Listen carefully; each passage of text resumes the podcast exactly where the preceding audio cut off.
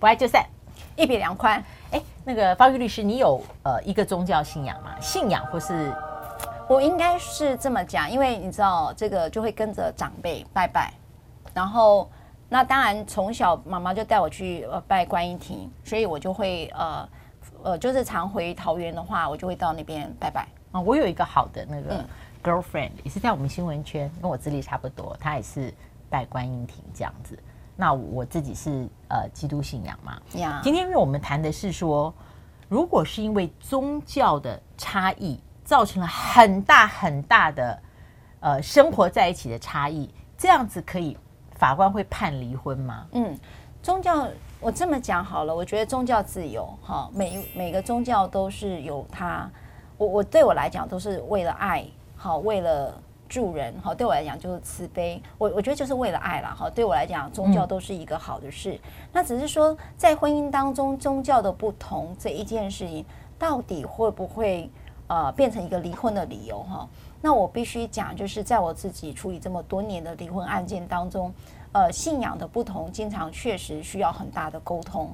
举例来讲，有人吃斋，有人不吃斋，嗯，那我这顿饭我该怎么煮？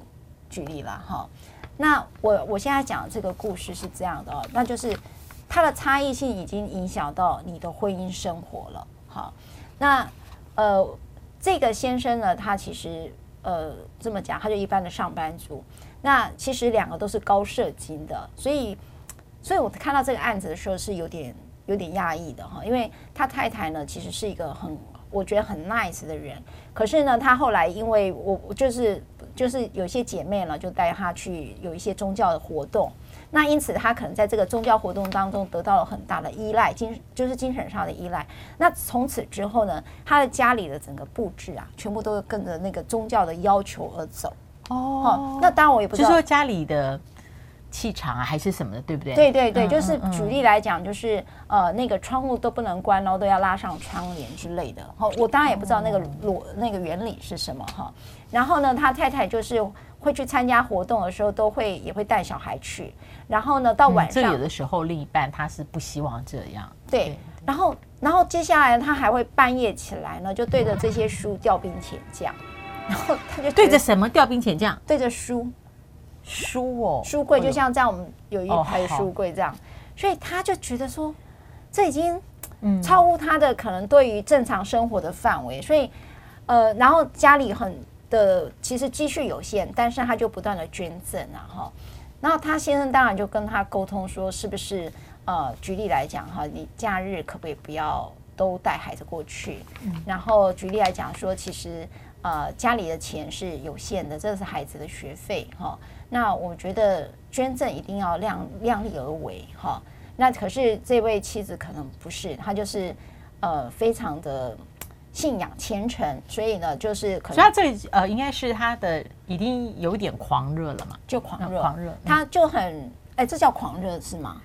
因为我觉得你对于跟你另外一半，他觉得在经济上面，我们就先不讲了哈，精神或生活习惯，他觉得他很不适应，很不舒服。如果这些都都觉得。是属于你可忍受范围，但是两个人共同的经济跟金钱，那你在没有对方同意的情况之下，你一直做一个特定的支出，那我觉得这个如果这个支出对象是呃因为你的宗教，那我觉得这个算宗教狂热，因为你已经无视于他的需求跟他的紧张了嘛。哦，这个也是一个还蛮好的指标，就是说，你已经没有办法对另外一半有感觉了。对啊，那你这个爱，这个这个这个妨碍。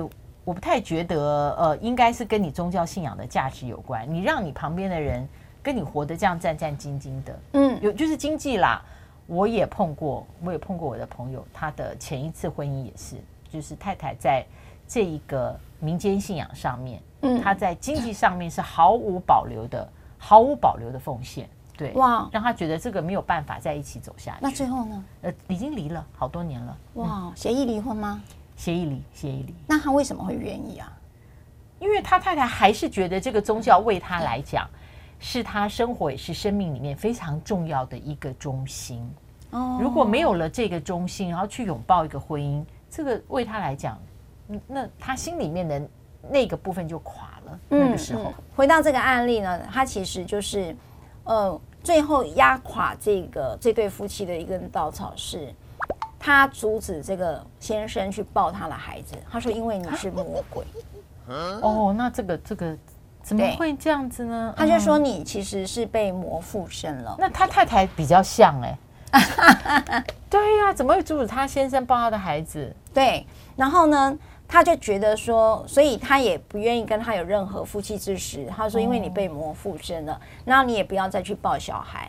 所以这已经完全让他的亲密关系产生，还有亲子关系产生了很大的一个破绽了嘛。所以因此这个案子就诉请离婚，最后法院是准的。可是当然这个女生她是不愿意离婚，她的理由说宗教不是自由嘛？那为什么在这样的一个理由下面是可以足以构成这个离婚的理由呢？所以，但是这个法院的观点，就像呃方老师所讲的，到狂热，而这个狂热当中，已经让一个正常的婚姻生活没有办法继续下去。如果婚姻的自由这个是可以被理解，但他也必须要互相尊重。你的信仰跟我的信仰的不同，那这件事情最后法院是判准的。所以呢。呃，我在跟各位在讲这个一零五二条的第二项，在我们前几集不断讲离婚理由有十一项，到了第十一项，也就是一零五二的第二项，也就是以重大事由哈。所以当时其实，在判准这个案子的离婚的时候，法官也有很大的纠结。也就是说，宗教信仰怎么可以把它当做一个重大事由呢？所以他是以因为宗教信仰所造成的行为这一件事情，比如说你半夜不睡觉，伤害啊，伤害啊，魔鬼啊，然后影响你的夫妻之实，也影响了他跟孩子的关系。用这样的一个行为来认为这是一个重大事事件，并不是以宗教信仰不同来当做这是一个所谓的重重大事件，而因此呢，重大事由来准予这样的一个离婚的。我听到这里，我觉得其实那个先生一定也很纠结，最后才走上呃法院诉请法院判离婚的这个过程，因为他或许他心里曾经有一丝期待，说他希望他太太呃只要稍微调整一下。哦，或者是说，在生活习惯、夫妻共处，还有在家庭对下一代的教育上面，能够把不同宗教信仰的人不要全部的都拉进来，按照他的模式，那也许还可以走下去。所以，哎，这个，哎，老师，我可不可以请你跟那个老师，就跟您的丈夫都同一个信仰？对，我们都是呃，我是从小出生就领洗的天主教。那我先生在美国东岸长大的时候是去基督教会。那后来我们那时候回来结婚在圣家堂，那个时候的 Catholic 必须是现在不用，必须是两个人都是领洗教友。那还好他那那一路在教会长大，他并没有领洗，也很奇也很奇怪哦，就是他一直没有受洗，所以后来他是在圣家堂领洗的。哦，对，那呃，我们这几年又 pick up 呃。回到教会，然后有小组，大概有呃八年了。那我们有共同参加一个夫妻小组，那他也有参加他的呃，就是专专门是先生的叫弟兄小组。那我也有我自己公司的小组，跟呃我教会另外的小组。嗯，你觉得这个信仰在婚姻当中有没有帮助你们什么？我觉得非常大。那其实因为我分享我自己，我当然是说基督信仰啊。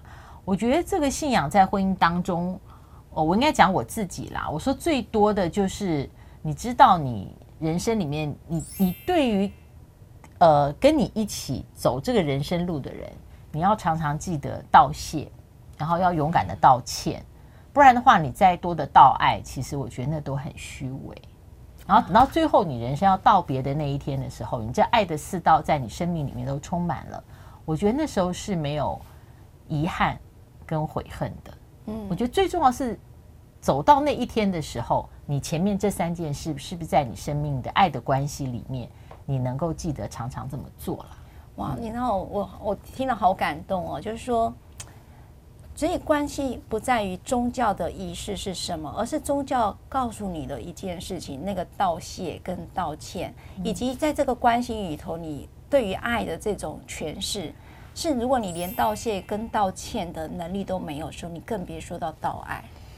嗯，但我说是操练啦。结束前那个，我现在可能有个 natural 上说哦，听他在讲，下次再见。操练，操练，操练的过程。好，拜拜。